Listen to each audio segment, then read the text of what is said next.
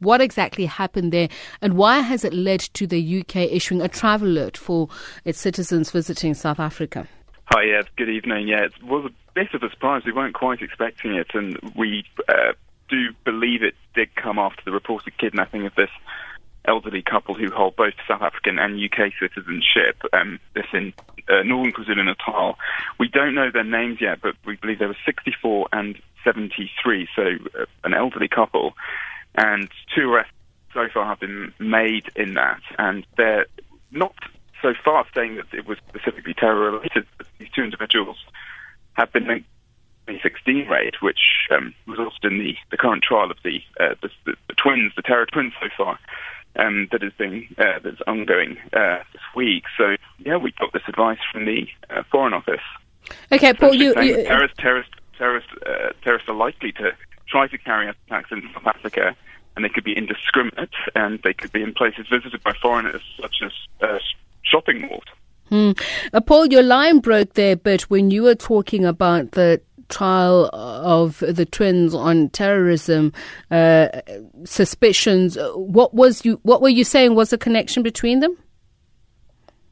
Well, we understand that the, um, there was a the two that had been arrested for the kidnapping of the couple um, were um, also caught up in a raid in 2016, which was related to the, the twins as well. So there is some link there to terrorism, but the British Foreign Office isn't saying so uh, uh clearly at the moment. They're, they're just saying that there is a threat, and the main threat is from extremists linked to Daesh or Islamic State.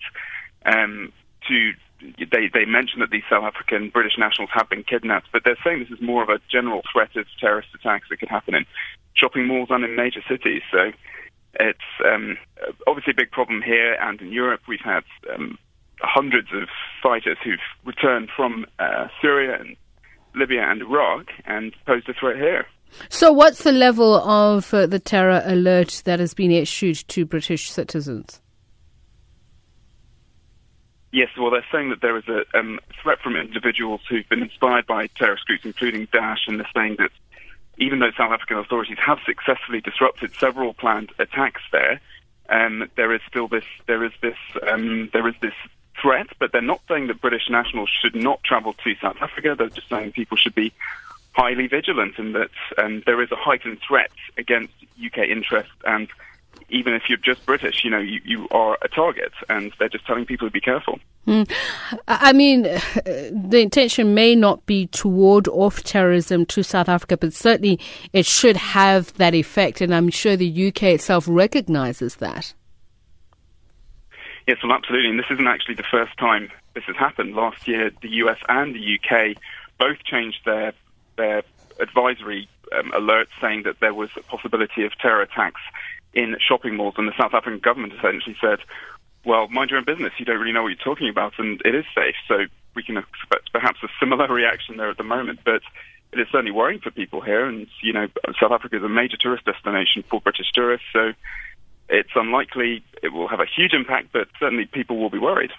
All right, thanks a lot, uh, Paul. Paul Barber, our correspondent uh, in London. We're now on the line to defence analyst here, Helmoed Römer Heitman. A very good evening to you, and thank you so much for speaking to us, uh, Mr. Heitman.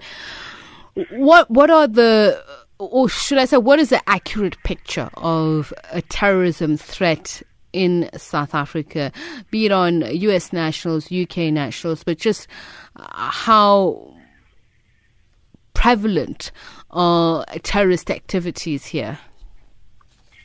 It's not very at the moment. We're not immune. No country is immune. We, we think we are because we're route to Washington every now and then, but that doesn't make us immune. We've got a lot of Western targets, in American, British, others, and we look like a Western country because we are. But mm. we've actually had a very low incidence rate. I mean, the last real act of terrorism in that vein, this sort of vein, was the Planet Hollywood attack, the bombing in Cape Town. And then there have been several attempts by, by ISIS to recruit many young women, uh, young girls, Muslim girls in South Africa, which was stopped by the, intelligence agencies. So I think while we're not invulnerable, we're not immune.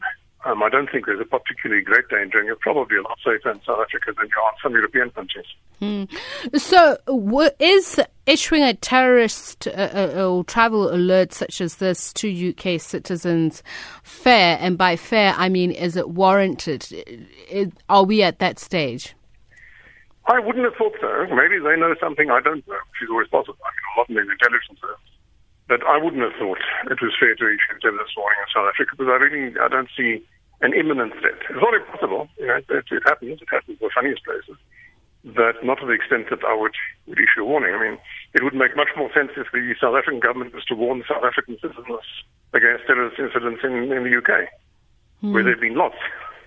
So what, demonstrably. What, what would you be looking out for? Um, I mean, from a tourism perspective, I know uh, friends, whether from the region or um, overseas, will always have the jitters about South Africa and levels of safety, citing crime, etc. But how do you advise somebody about how safe it is to visit South Africa?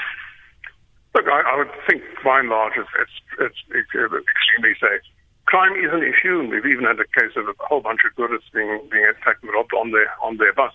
So crime is an issue, but it's not it's not unknown in the rest of the world. I don't think it's any greater here than even large parts of Asia or South America.